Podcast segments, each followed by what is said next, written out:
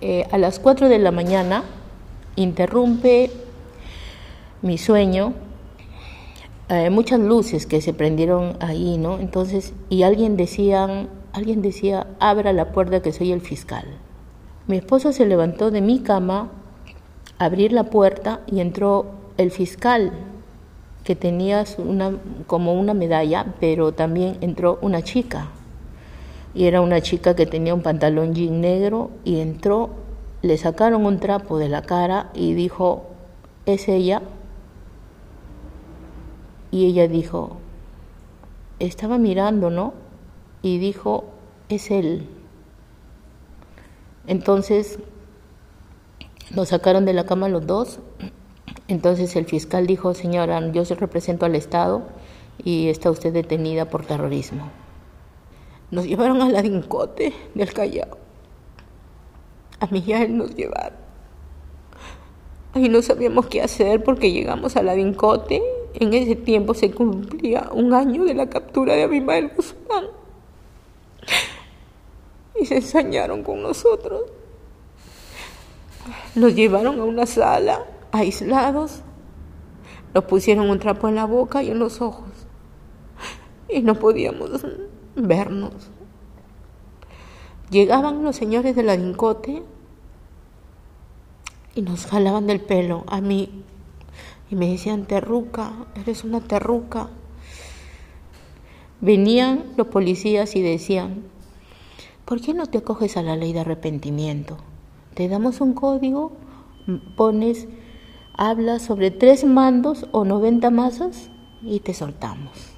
Me pusieron las manos atrás, me pusieron un jeve en los brazos y una soga. Y me hicieron colgar como un péndulo con un trapo en la cabeza. Antes de subirme a colgar, me golpearon la articulación y me decían, ¿tú conoces a, a Brian? No. ¿Lo conoces a tal? Y yo le decía, no. Y me seguían golpeando en la articulación.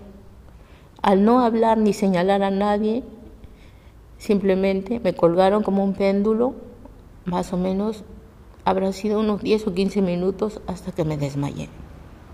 Pasamos al penal. Vivimos varios meses sin ser juzgadas. Fuimos a parar a la misma celda. O sea, yo vivía con la persona que me habías indicado.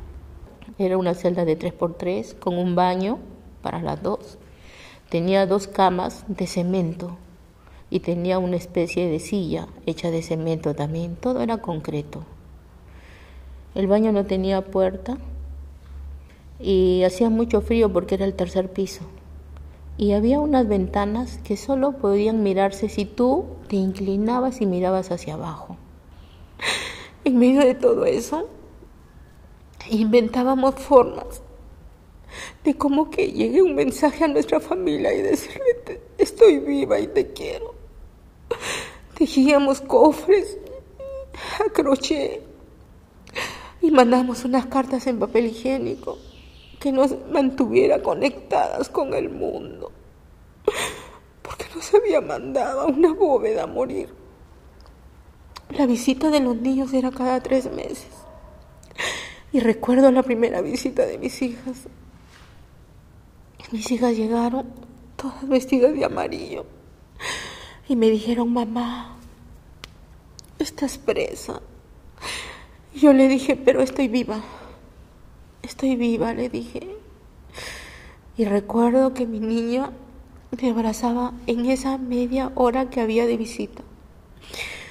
Me cantaba canciones de su colegio y me decía muchas cosas como era su vida ahora solas. El Instituto de Defensa Legal asumió mi caso y el padre Uber, recuerdo que cuando mi expediente ya estaba en la comisión de indultos, llegó y me dijo, Gladys, ¿ya estás cansada de estar acá? Yo le dije, sí, ya, esta semana vamos a ver tu caso.